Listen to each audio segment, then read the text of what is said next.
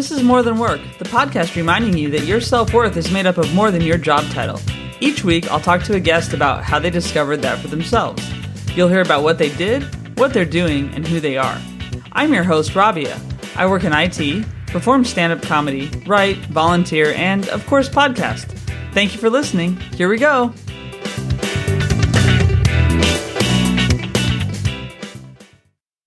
Everyone. So, my guest this week is someone I worked with about seven years ago when I was working at Fossil. I was working on the fossil.com website, and she was in marketing at Fossil. And we didn't really work together directly very much, but she was just someone that was cool to talk to when I worked there. And I respected what she was doing, what her team was doing. And not everyone there was cool, to be honest. It had a good quote unquote culture, but not really a good practice of that culture. So it was nice to connect with her and just stop by her desk and chat and ask questions and she would always answer them and really just was a kind person. And so that's why she's on the podcast now because she's someone that I always kept kind of an eye on on LinkedIn to see what she was up to. And she's done some cool stuff since I left there. She's founded an art gallery and we're going to get into all that.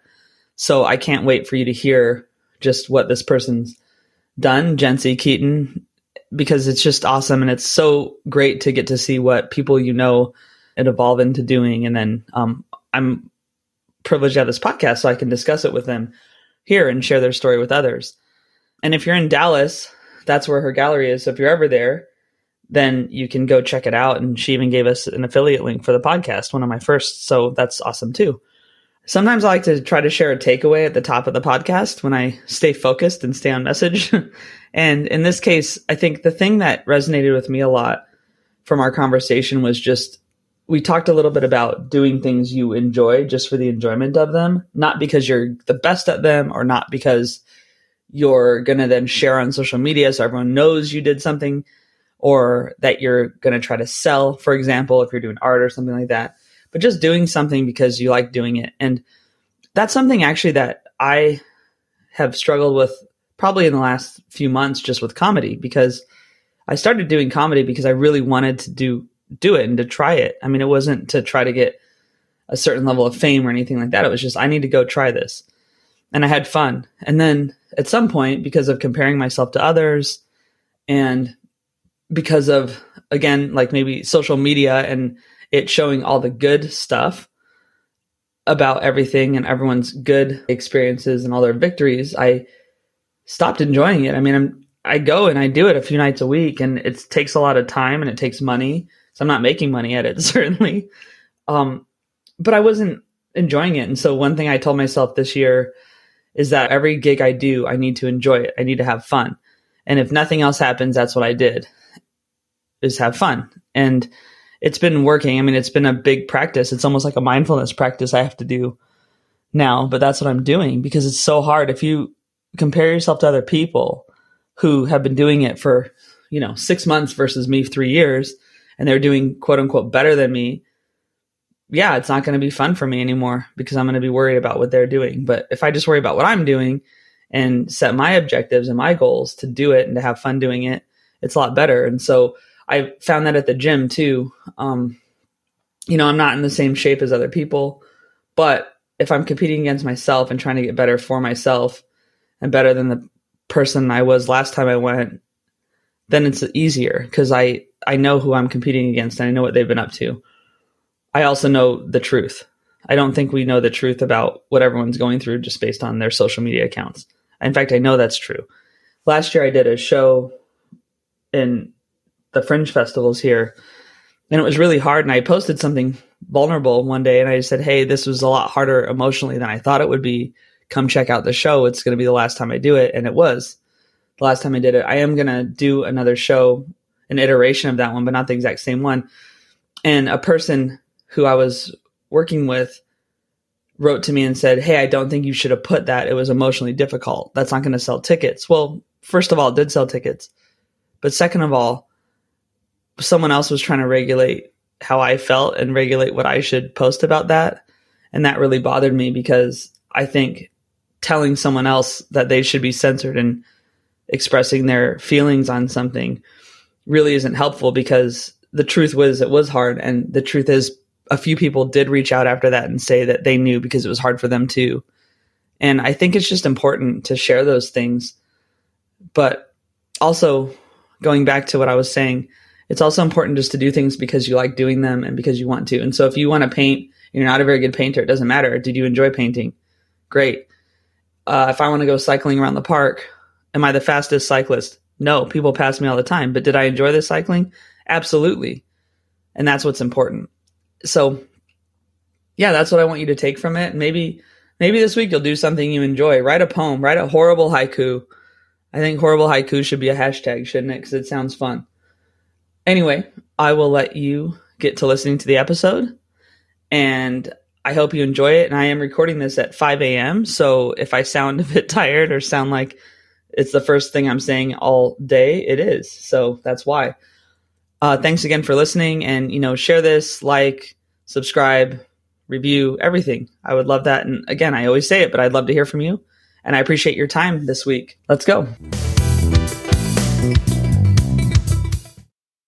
Hey everyone. So this week my guest is Jency Keaton. She's founder at Sweet Tooth Hotel. And we actually worked together a long time ago when I lived in Dallas and worked at Fossil together. So I'm really excited to be talking to her about what she's been up to. So thanks for being on, Jency.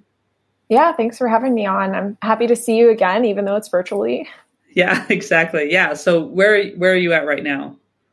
Right now I'm in Dallas, Texas. I'm in my house and we're getting ready for a big freeze. Oh yeah, I heard about that.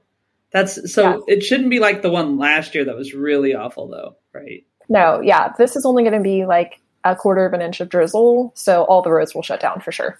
Mm.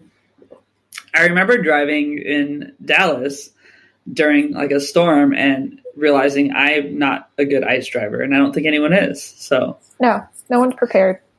But we like it. We'll just be shut in our homes and yeah. do lots of creative things or just watch a bunch of uh, TV and eat more food. and see, um, I remember one time seeing just watching the news during one of those storms, and this car just kept trying to go up a ramp and sliding back down, and the news reporters were just basically laughing, and I was like, "This is really good." That's basically Dallas. No one knows how to drive in any kind of weather. I'm surprised the cars aren't actually exploding on the highway when they touch the ice. So. Amazing. Amazing. So first of all, let's just talk about what you're doing now. You're a founder at Sweet Tooth Hotel. What what what are you really the founder of? Yeah, so Sweet Tooth Hotel, people always ask because it's obviously got the word hotel in the name. And we're actually an immersive art gallery. And I've been uh, running Sweet Tooth Hotel, this crazy circus, for four years now. So it's it's been a crazy journey because when you really think about it, running um, an art gallery in general, and then also i went from digital marketing to mm-hmm. in person you know everything and made it through the pandemic um, that's still happening. So yeah sweet tooth hotel is basically a platform for local artists and that's really how we started it is we had a lot of friends in dallas. Uh, i say we so my husband cole and i uh, founded this together. And we have a music background and a lot of my friends are artists, and I was hearing them talk about how they couldn't get gallery shows because being in Texas, mm-hmm. really what happens is if you are popular East Coast, West Coast, and you've had a lot of success there, then it's like, okay, Dallas is going to claim you. And they're yeah. like, oh, no, but they're really from Dallas. And we've always loved them, even though it's not been the case. So a lot of our friends couldn't um, find gallery shows locally and there wasn't an immersive art gallery in Dallas. Of course, there's a lot of great museums and contemporary galleries that that are definitely bringing you know immersive work. So mm-hmm. we were really the first ones to work with local artists and present something that was a little bit more accessible to everybody. Um, because in our gallery, you can touch everything. Well, at the oh. time when we opened, you could touch everything. is that a requirement too basically? Or do people have pieces that you maybe don't touch or you don't interact with the same way? Yeah originally i think we weren't considering how many people were going to be touching something. And so originally everything was made to last a very short amount of time. Our first pop-up was only going to be 30 days and we figured out, okay, everything is falling apart. And so every single day we were going in and like painting things and gluing things. Because if you think about it, if you have, you know, let's say a thousand people coming through and everybody's mm-hmm. touching one spot over and over and over and over, even if it's metal, it's still, you know, going to have some wear over time. And what we also discovered is our guests really like to, I guess, do things that you tell them not to do. Mm. So even though we say, like, don't climb on this, don't sit on this, uh, on Instagram, we get tagged in all the photos. So we see everything that happens behind the scenes because you're tagging us or you're location tagging us or you're hashtagging us and we find mm-hmm. it all. So then um, it becomes this very funny part of figuring out how to make art that is basically going to be climbed on, licked on, not licked on, but touched. It's all really high touch, and we still try to stay true to the art form. So it's not like we're making industrial things like cars that are meant to have that wear and tear. So we definitely work mm-hmm. with all of the artists now to figure out like, okay, there's going to be so many people coming through. How are they going to interact with your piece? and just long term, you know, how how are we also going to maintain it? Well, that's I don't know. That's kind of interesting because I know I've actually, you know, in museums, I mean, you definitely there are always ropes or something that stop you from getting too close, or there's someone who's telling you. And I do think that's funny that people just tag you and almost like, oh, look, I yeah. I did this, and probably innocently, some of them. Did you hear about that Banksy land? I can't remember exactly what it was called now, but where basically it was a place you could go that was a Banksy kind of thing. And the idea is that you don't stand in line. So people would stand in line because they think they should, but you could really cut in line and it wasn't a big deal. And they had kind of oh, created wow. this, yeah, like place where people, if they weren't following the rules, it was actually acceptable. But people are so naturally like used to following rules. And uh, my friends that. were telling me about that. Yeah. Is it kind of, was it the one that was the actual Banksy verified? Because I know there was another one that popped up that was like Banksy, but they had pieces from him or her that um, were, I guess someone had purchased them and they were showing them. Yeah. So the place was called Dismaland, and you could basically just, I guess, break rules and it was okay. And I don't know. I think that would, for someone like me, I'm very much a rule follower. I don't know. I guess if the rules were to break them, I could do it. But if I didn't know that going in, there's no way. You know? Look, looking at everybody like they're not supposed to be doing that. yeah. Basically. That's that's got to be an operational nightmare too. Can you imagine? Yeah, like they can do what they want. It's like, well, what am I here for? You know, I guess it's yeah. maybe an easy job, but so do you display any of your own art in the gallery or in the immersive place or no? That's a great question because when we started, we were working with a group called Built by Bender. And so Cole and I were concepting and bringing you know overall concepts to them and then we curate artists as well but over the past four years it's been the sweet tooth hotel team. So it's uh, me um, noel rodriguez who has house of noel and he's a fashion designer. And so a lot of the work that you see in there we'll take some of the rooms ourselves. And so they're sweet tooth hotel rooms. While i don't always go under my own name and say like mm-hmm. oh i'm an artist and i made this a lot of the things in there we're painting and making and sewing and um, like we have one installation called Happy Place, and we found out that there was a stuffed animal shortage happening. Oh, who knew? And yeah. so we decided, oh, we're going to make our own stuffed animals. And so we made these smiley faces, and we made 300 hand mm-hmm. cut, mm-hmm. sewn them together, and then um, actually printed on them all the smiley faces by hand with paint. Wow. And so that's something that we are making a lot of the work that's going in there. Um, I've started doing a lot of painting, like our current location, there's icing drips that are coming down. And so it was funny because I was like, okay, I guess I'm just going to paint these icing drips. And it's like 30 feet across. so it's only like just a little bit, you know. Mm-hmm. But um, my mother is an art teacher. And so I grew up learning these skills but then went into music, so played piano and of course was in digital marketing. And so they just haven't been skills that I've had to use in a while. Mm. And so it was funny because even just using the brush to make like the circles for the drips, I was like, oh yeah, I can make a circle. you know, so it's been yeah. just rediscovering um, had to do a lot of these things and it has made me think about what what my work would look like outside of Sweet Tooth Hotel and hoping at some point I'll get time to pause and stop and actually work on some of that and just make things to make them and not make things to necessarily show people or have them for business or something like that. Yeah. Yeah. But actually just for either you or for some other purpose. Yeah, yeah. just for fun. I think it's really hard for people now to make things just for fun because mm-hmm. now it's like what's my personal brand and how am i going to make money off this or you know it's going to turn into a big uh, business or something like that and and we lose that just making things to make them sometimes mm-hmm. which is still important yeah there is that idea that it, even with the podcast i mean i'm not making money from it and and a few people have said well how are you going to monetize it and i mean of course, I would love to just get money for doing something I love doing, but it's also the point of me making it wasn't that. And I think that's hard for people to understand because it's like, even with everything, people put stuff on Etsy or they put stuff on Facebook Marketplace or wherever they put mm-hmm. it, you know, and then it's like the whole idea too that are you good at something just because you're doing it doesn't mean you're good at it. Maybe you just enjoy it. And it's from yeah. a, being a kid, right? We're taught like to be good at something is important rather than just to enjoy doing things maybe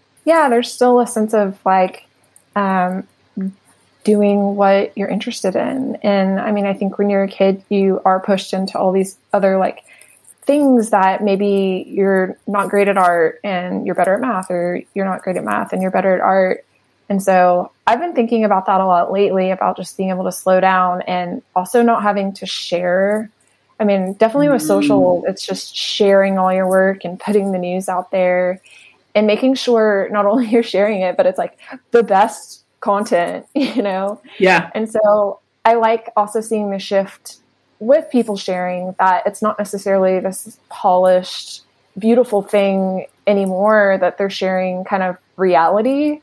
Because um, I, I do think, you know, going through 2020, there's fatigue from everybody of just okay, your life's not perfect, you know? Yeah.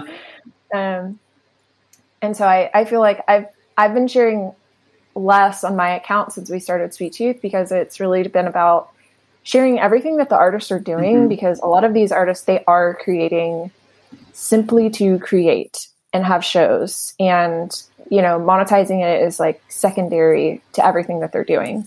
Mm-hmm. And it's how hard is it to be an artist and or to be any type of creative and to be making something but also you're the accountant and you're the marketing manager mm-hmm. and you kind of have to to do everything and I think people talk a lot about that uh, you don't get taught that when you're going to school you know no. to be a creative or to be an artist Mm-mm. you don't get taught any of that for sure so going and clearly you love that you're doing this now. I mean, this is something you're passionate about. How long were you thinking about doing this? I mean, when I met you, you were doing digital marketing, which now I'm doing, which is funny because that was definitely not my role.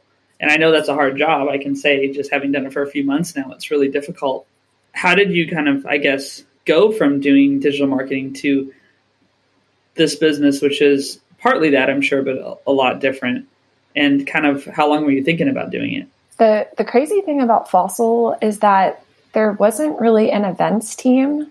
Hmm. And so I was working on digital marketing and because uh, my team was also managing influencer relationships, we started activating uh, with all of the media partners. Mm. And so Refinery 29, um, their pop up 29 rooms, who, in my opinion, was the first kind of mass, like mainstream art pop up and I'm trying to remember that word. Do you know that word where marketers are using it now where it's like digital merges with uh, physical? Oh, it's called um. phygital.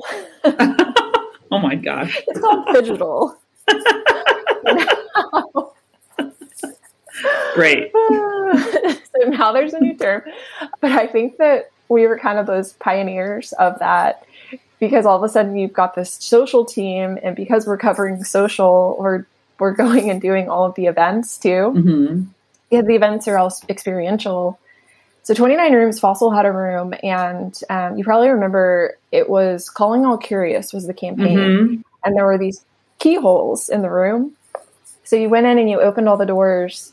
But when I went up there, um, for some reason, they thought that the fossil brand was like grandma brand or something for some reason. So there was baby's breath everywhere. Oh my And- goodness. It was like, and you know, baby's breath has that smell, like that old flower smell. I actually worked in floral. I worked at pro, proflowers.com for like Oh, almost 10 years. And I, that was one thing I hated was that stuff. And it wasn't used all the time, but I hated it when it was. So yes, I know that smell. It's Yeah. terrible. It Yeah. was so popular, and then I feel like it's not used anymore. And it, but we got in and it was dried. It wasn't even like fresh. so we started running all over the city trying to buy new stuff to put in the room because the the team, the Refinery 29 team, they had a lot going on, and so they were like, we can't just like you know re- redesign your room right now. Um, so that was really the first one, and then uh, from there, I just really saw like that that merge from the brand side of oh how cool like these brands are activating, and so my marketing brain had always approached it from that end. And when I left Fossil, I somehow got into commercial real estate and Huh. was marketing, doing all the marketing in commercial real estate. And my CEO, um, the, pro- the company is called Trademark Property, and he had a model of development called Conscious Place. And he basically developed it after attending the Conscious Capitalism Conference Oh, and worked with uh, the CEO of Whole Foods at the time. And the model is basically that when you build a new place, you talk to everybody who lives in the community and you figure out what do they need. So, do they need a green space? Do the Girl Scouts need somewhere to sell cookies, like a pavilion? And then you take all of that and then you develop it as a resource within the shopping center or the mixed use development. And so Victory Park is a neighborhood in Dallas that like it has the big arena, so all the big games happen, like the Mavericks play there, all the big concerts happen. And that was one of the properties we were working on. So there was a space down at the end that was a construction office. And I went in and it was it was going to be available and I don't even know why I had started to get this idea of like I should do one of these art pop-ups, but I think because I had just come from experiential and then I was in real estate and then all of a sudden I had access to all of this knowledge about what spaces were available and like how leases were structured. I found this space and approached my CEO and was like, "Hey, I really want to do this art pop-up." And he loves public art, he loves art, so he was like, "Oh, you got to do it. Like it's going to be so cool." So the funny part is that a lot of people are like, "Oh, so you did that funded by the real estate company." And it's like, "No, somehow he just like let me do this like side hustle thing." nice. and I signed a lease and Cole and I drained our savings account Hmm. and we were like, "Please, like please like 200 people show up." Yeah. we were like, 200 people show up, we can just like make our money back. And the construction office had a window. So when you walked in, it was like a wall and then it had a window cut out, kind of like an old school motel or like that by the hour, you know, Mhm. with those windows. Yeah, yeah. And so I was like, oh, cool, this looks like a hotel. And there were already walls up because they had offices in there. And so I was like, what if this is like a hotel and then you check in, but then as you go into the rooms, it's all the art instead of like the hotel rooms. And I don't know, I just, I love like abandoned buildings and, Hmm. you know, that nostalgia of like the roadside motel and the hotels. And so we, we went with that. And originally when we opened, we had Kendra Scott as a partner Oh, and cool. we had uh, yeah leatherology and so when we announced it was like this massive explosion and tickets sold out in like literally like four days Hmm. and so we were like uh-oh and it was only supposed to be open for 30 days and we ended up extending it and then extending it and then eventually had to close it because everything was not meant to last that long Um, Yeah. it still is art and so it's still like a lot of it is very delicate like we have things that um you know we have like neons in there and people were like touching the neons and breaking the glass oh my gosh. um, yeah i was like why why would you touch that um but uh, but we did learn a lot from that one and we ended up there was an empty space next to us and because that one was so popular we were able to take the space next to us and expand. And then I was like, well, might as well add a bar. mm. So we went ahead and applied for a liquor license and added a bar to that location too. And uh, yeah, it was it was really fun. I learned a lot of things that I've never want to do again. mm, um, yeah. But you know that location we rotated four exhibits, and the last exhibit we had there was called Intangible, and it was an all female fiber art installation. I had never really looked into all of the amazing facets of fiber art, but you know every every single uh, fiber art technique was in there from like crochet to pom poms to knitting to you know just anything you can think of latch hooking and we partnered with an organization called craft yarn council and they their main goal is to uh, promote yarn and fiber art and huh. um, fiber art is really beneficial for your mental health and that was something during the pandemic a lot of people picked up crocheting um, mm-hmm. and art in general is really great for your mental health and so they helped uh, curate the artist, and that was our first installation that we brought national artist in, and we brought one of the biggest yarn bombers in the U.S. Her name's London Kaye, and um, she came in and do, did two big installations. Um, she's known for doing a lot of crochet. It's almost like crochet illustration, and yarn bombing is a form of graffiti. It's a form mm. of hmm. street art because essentially the artists are still going out to the street and they're placing it without permission, like on fences. Huh. And in New York, she was attaching these like yarn puddles coming out of mm. water pipes on the street. Wow. And so that was that was really cool to to work with these national artists and uh, Craft Yarn Council. Their partners donated uh, more than two million linear feet of yarn. Wow! So just it was. I think it's something like eight thousand football fields of yarn, like back and forth. God, that's so. Um, so yeah, that was our last installation, and we're actually uh, just announcing that we're moving into a bigger space in the middle of downtown Dallas. Amazing. Well, congratulations on that. That's really cool. Thank you. So, and I guess, long story short, then you you moved out of your job in the corporate Yeah. Oh, yeah. Or, I guess I yeah. skipped that part. no, no, that's fine. No, but that's quitting my job part. no, but that's that's great. I mean, I like. I, I don't know. This is oh, this is so cool because I didn't know this story. So sometimes I'll I'll know the guest really well, and so I'll know what they're going to say. But I had no idea. So this mm-hmm. is really cool. Um. So yeah. So for you though, can I? Is it safe to say that you were not unhappy in what you were doing in the first place, or were you unhappy? Like when you made this yeah transition? that was the hard part i really i still love the company and i love my job and i love my team and mm-hmm. so it wasn't really like I, I ever wanted to leave or wanted to do something else it was just that this opportunity came up mm. and it was either okay let's just say oh this was a great success and that's the end of it or okay let's take a risk and really see where this is going to go and I've always been a risk taker, so um, it was hard to tell my my boss, you know, that I was leaving, and and I didn't really want to go, and I know he didn't really want me to leave either. Uh, but we both knew that this was really an industry that was starting to grow, and it's it's still very early, and it hasn't quite developed as much as as it would have if mm. in person like events and things wouldn't have all shut down. And so I think that you'll probably see, and I don't think it's going to be 2023, I think it's going to be 2024, where bigger brands and people with massive budgets are going to start to pick up again and invest in experiential. Mm-hmm. You have companies like Museum of Ice Cream and Color Factory that in Meow Wolf, I mean, they're, they're the biggest. They already had um, a lot of funding.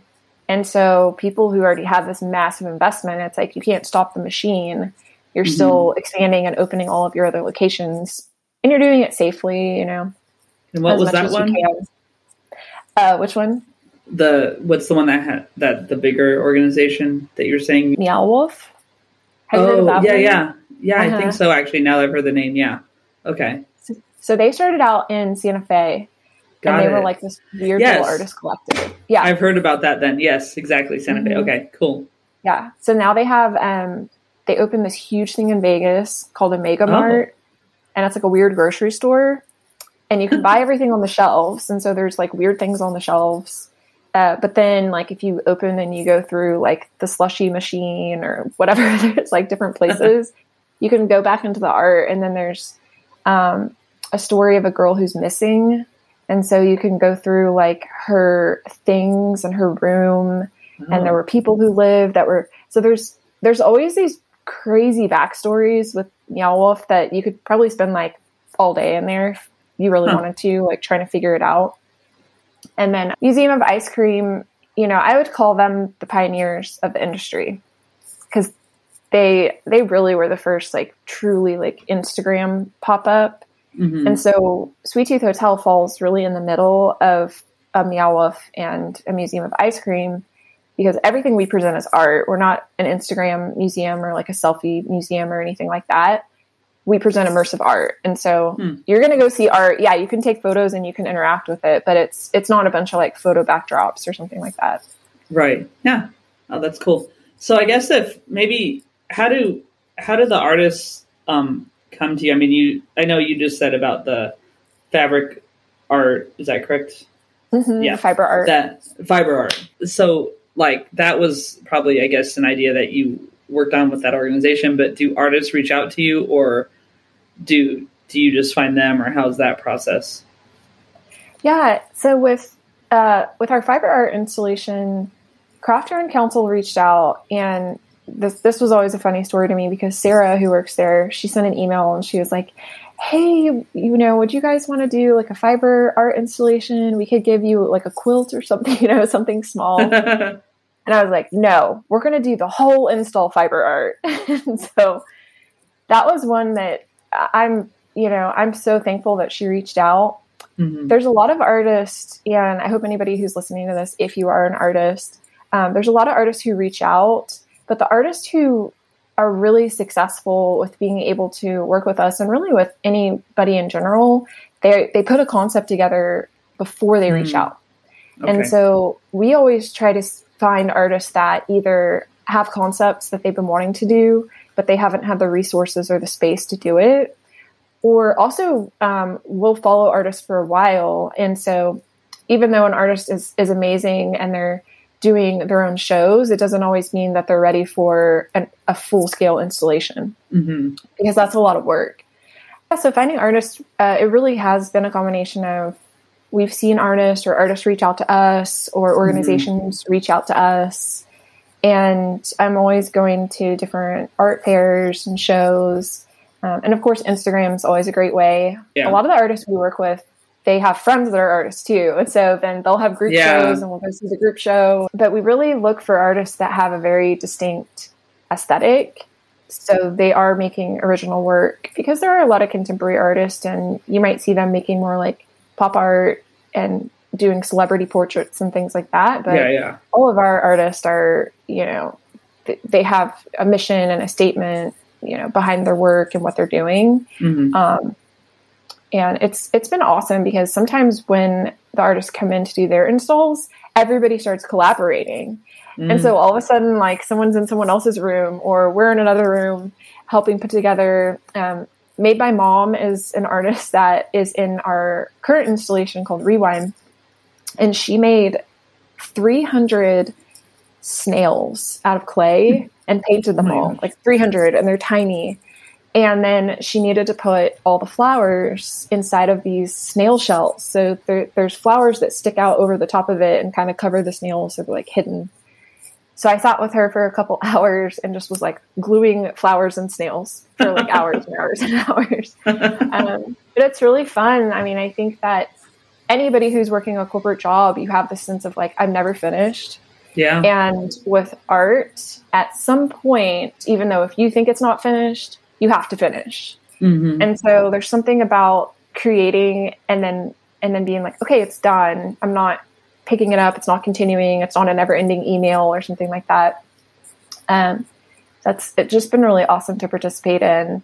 And our goal is a lot of the artists we work with that um, some of them are already fully, um, you know, they don't have a side job, like they're full time artists. This is what they're doing.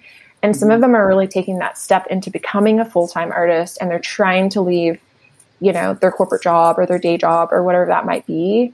And so this is a really good way for them to do that because not only do they get paid to create the installation, they also have this mass amount of visibility from everybody visiting. Hmm. Wow, that's so cool. Yeah, this is this is great. And so I guess one thing though, like any job, I mean, even though this is something you you know founded with your husband and that you know something you want want to be doing it's for you guys and for the artists there's still like that whole idea of things becoming overwhelming or burnout or whatever and so how have you kind of worked on or what are you doing outside of work maybe that is helping you with balance or even if you're not totally balanced like what do you try to do because i know sometimes for me uh, depending on the week if you ask me about balance i'm going to have like a really not good answer for you you know the hardest part is patience mm. for me. That's one of my biggest challenges. And it's something that I've been trying to work on how to not rush and, and how to not take everything as an instant like failure if one little thing happens or like there's mm. a bump in the road. And a lot of that comes with experience because in industries that you may not be as familiar with, sometimes you run into things and to you it seems like a really big deal. But then talking with you know other people who are helping mentor they're like don't worry about it like you'll be fine that's nothing you yeah. know because they've been through it and it's like yeah it's it sucks but you're gonna make it through it you know? It yeah. might increase your timeline or it might cost a little bit more but you know these are just things that happen. Lately um so this is my 40th birthday year oh. which crazy. Yeah well i know i hit that two years ago and yeah i know. It, it, there's something with 40 though, and I think anyone listening to, and if you are 40 or over, you know this already. But if you're not, I thought it was like no big deal, right? I'm like, ah, I don't care. No, no, like right before on the dawn of it, it was like I hated everything. I didn't want to party. I didn't want to. And my sister had the same thing happen to her, and she's like, "Oh, you were right. So how are you doing with it?" Yeah, it's it's this thing where you're like, "I'm going to turn 40," and then you're like, "What?" How am I 40? what happened? Like you, when you're in your 30s, you're still in that kind of phase where you're like, I'm 30, but everyone thinks I'm 20. When you're 40, you're just like, I am actually 40. Yeah. I'm like, I'm not, I don't even want to pretend I'm in my 20s because I see yeah. people in their 20s and I'm like, what are you doing? you yeah. so I think I'm doing okay, but I think I I think I have to pass into that phase of like, okay, yeah, I'm not shopping in the juniors department anymore. That's not that's not where I am. But I'm not shopping in like the the Mrs. department. So no. I think there's still I think society still has a little bit of a weird gap for women who are like 40 to 60 maybe. Mm-hmm. Um because it used to be like, oh, you're 30, you're done. And then it yeah. was like, oh, 30 is the new 20. And then I think people are trying to say like 40 is the new 30. And it's like, that is not what's happening. no. So Cole and I have been following a lot of David Sinclair's talks. And David Sinclair is one of the medical leads at Harvard, and he's been doing oh. a lot of research on aging. Oh. And it's like aging, do we have to age? And there's chronologically aging, but then there's also biologically aging. And so internally, um, you have a I'm not going to be able to say it right, but internally, he had an analogy where it's like, okay, imagine your cells are like a CD. And when you have a CD and it's really scratched up, you can't play it. But sometimes you can get some kind of like CD polish and you can polish the CD and you can get all the scratches mm-hmm. out of it and then you can play it again and you can read the data.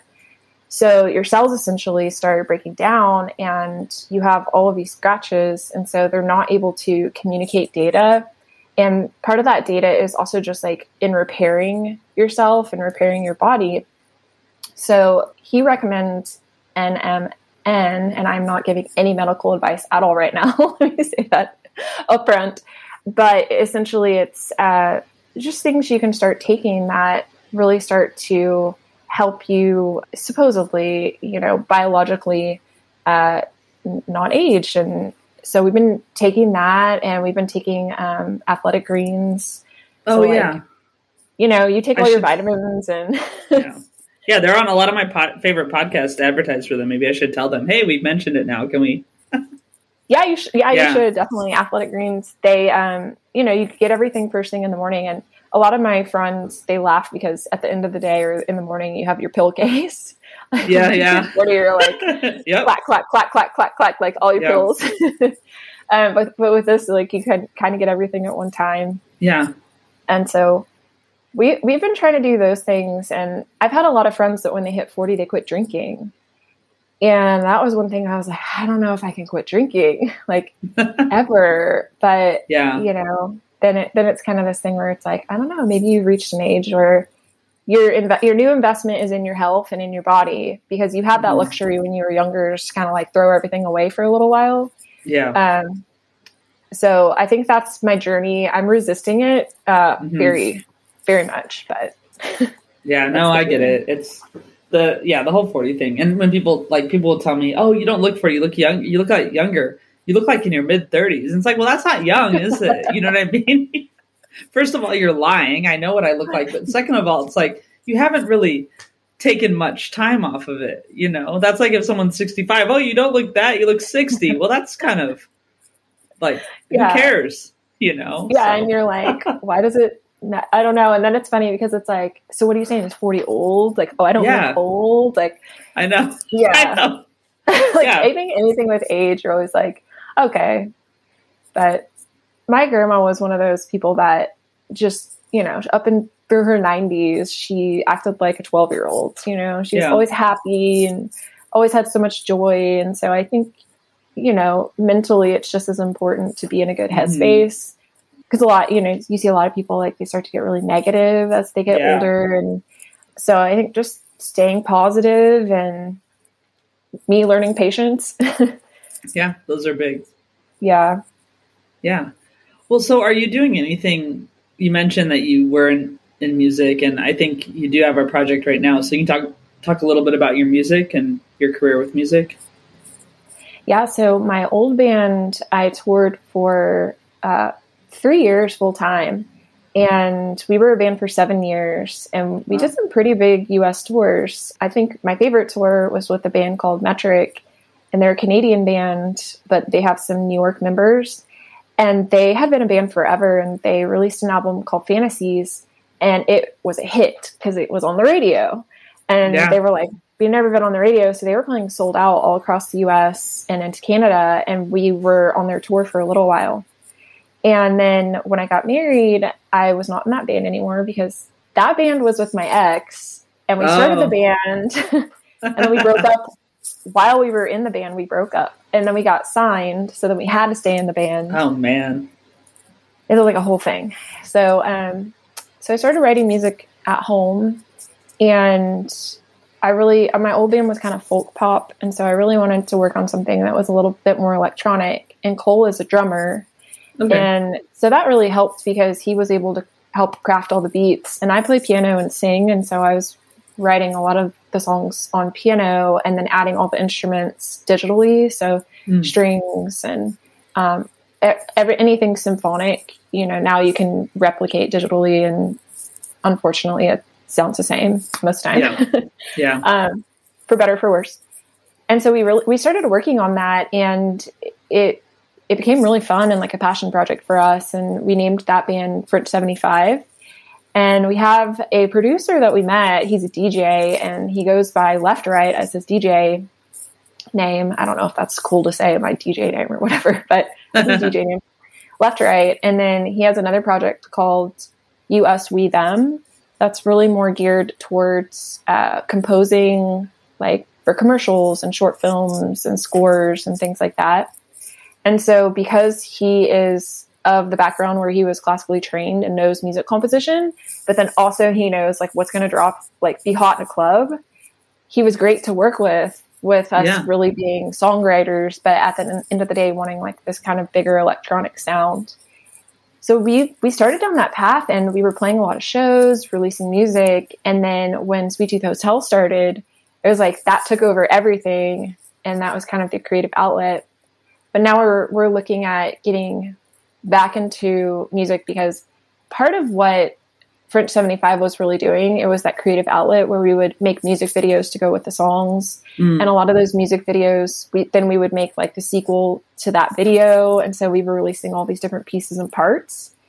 And so that was really a creative outlet where for me, it was like, even if we're not playing shows, we're making music videos and we're being creative. And with music, I've talked with a lot of musicians about this. It's sometimes it's hard to write if you are happy because mm-hmm. a lot of this kind of commentary and angst is coming from i mean it's like age old you know heartbreak or loss and so i think pop songs can come from really happy places but for some people like it is hard to create if you don't have like mm-hmm. conflict or angst in your life so I've been trying to get back into it, but I think it's one of those things where it's like, what do I have to say? What do I want to say? Yeah. Um, but but yeah, we have music up on like Spotify and we have stuff on YouTube, so people can go listen to it. We also have a full remix album. So we released the regular album, and then our friend Dylan, he goes by Mouthbold, and then he re- released a remix at the same time. So it's cool to have both versions of the songs because when we were playing live, we would play the regular version and then we would go into the remixes. Mm. And and also it helped because it made our set longer, so we could actually play for like an hour instead of like thirty minutes. um, but, but yeah, I I really love all that music, and um, music is cool because you can you can tie it to some part of your life and really know like what was I doing then. Mm. Um, it just instantly like put you back in that place. Um, so a lot of good memories. Nice. That's awesome. So it's good that you're able to keep the music going, but also do this the art now. So I know that you've set up a affiliate link for this podcast. So I'll be posting and talking about Sweet Tooth Hotel. But can you talk a little bit more about the big news you had today about your downtown uh, location? Yes this is really the craziest thing ever, and we're so excited about it. We have a space in the middle of downtown. It's on Elm Street. So oh, for anyone yeah. who's familiar with Dallas, I mean, it's right in the heart of downtown.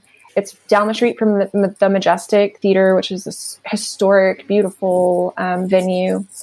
And we just announced our cocktail lounge partner too. It's uh, Calirosa Tequila, and Calirosa is founded by Adam Levine and Behati Prinsloo. Um, and they are the entire lounge sponsor. So they have a tequila that's pink because it's aged in red wine barrels. Um, and so it turns the tequila pink and it's really cool. They have an añejo. Um, so yeah, we'll, we'll be opening sometime in 2022. We'll have nine art gallery spaces, a gift shop. Our gift shop, we always rotate out local brands and artists. Um, and so that's always available to have pop-ups. So there's still a component to the pop-up. Um, but the biggest thing is we have a 10 year lease. Wow. So talking about age, I was like, I'll be 50 by the yeah. time lease is over.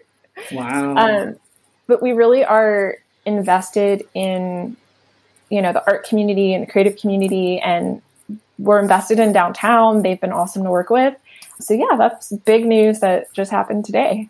That's that's really great. That's exciting, and that means that I will eventually be able to come there too and visit. So that's good. Yes. If you come back to Dallas in sometime in the next ten years, yeah, I'll be. we'll be there. good. Well, that's good. So doesn't mean people should wait ten years to do something, but yeah. Oh, that's awesome. Yeah. cool. All right. Well, do you have any advice or mantra that you like to share with other people? I think the biggest advice that was given to me and that I followed throughout my career is to really do the work that you want to be doing. And I heard people all the time say, I quit my job and I did this. And it's very easy for them to sit there successful and, and give that advice. However, if there is something that you love to do and you want to take that risk, then just do it now. Because if that's the work that you're putting out there, then that's the work that people are going to engage you for and hire you for. Um, and so I say just don't wait because life is really short. Mm-hmm. Yeah, I agree. And and that's one thing that this podcast is meant to do is to encourage people to try the thing, do the thing, whatever it is, however they can. You know. So yeah, that's awesome. So I have a set of questions called the Fun Five, and they're just five questions I ask everybody. The first one: What's the oldest T-shirt you have and still wear? My dad has all these concert T-shirts, and so I have one. It's one of those baseball tees with like mm-hmm. the dark arms and the white, and it's a Doobie Brothers concert T-shirt. I don't even know what the Doobie Brothers sing, but I you don't. It. Oh, it's Michael know. McDonald. Yeah, look, you'll oh, have no. to look. I should really know that. oh, awesome! Well, that's cool. That's good. Um, all right, and if every day was really Groundhog's Day, like it kind of felt, especially when during the lockdown part of the pandemic, what song would you have your alarm set to play every morning? I've always really loved the movie The Royal Tenenbaums, and oh, yeah. there's a song Stephanie says, and I believe it's by the Velvet Underground, but it has a line um, that says she's not afraid to die. Her friends all call her Alaska, and like I just love that line. I love that song. Um, it's just a really like mellow, chill, sweet song. Um, so I think it would be that one. Side note: right. It actually is Groundhog's Day today. It is. You're right. It's February second when we're recording this, and this will come out probably in March. But yeah, yeah. it's Groundhog's Day. So shout out to uh, Bill Murray. Really, I guess. Right? Yeah. Why not?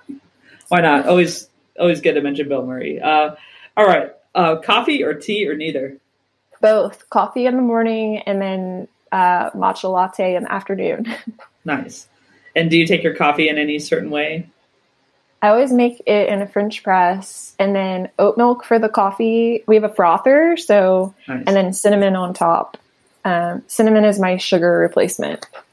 That's good. Yeah, that's great. Yeah. Cool. All right. And can you think of something that just makes you laugh every time you think of it or has made you laugh. So hard you cry recently kind of that you can talk about on a podcast. So this is it's funny to me because you have to know my dad. So my dad is from thailand and we took him to go visit his family. And he's like pretty stern dad. And i always think about this moment because we stayed in a hotel room and we bought all these weird like korean face masks. And apparently I don't know what happens in Thailand, but apparently my dad engaged in some recreational drugs and came back to the hotel, and then we put these face masks on him. and he, we have video of him like walking around the hotel, and he's like very dark in this like white face mask, and he's just like making fun of everybody. so um, I'll have to send you the video because he's just like cracking himself up, and it's like me and my husband and my brother, and we're all just like watching him like going crazy with the face mask on. Great. That's good. Yeah. That sounds fun. Um, all right, awesome. And then the last question Who inspires you right now?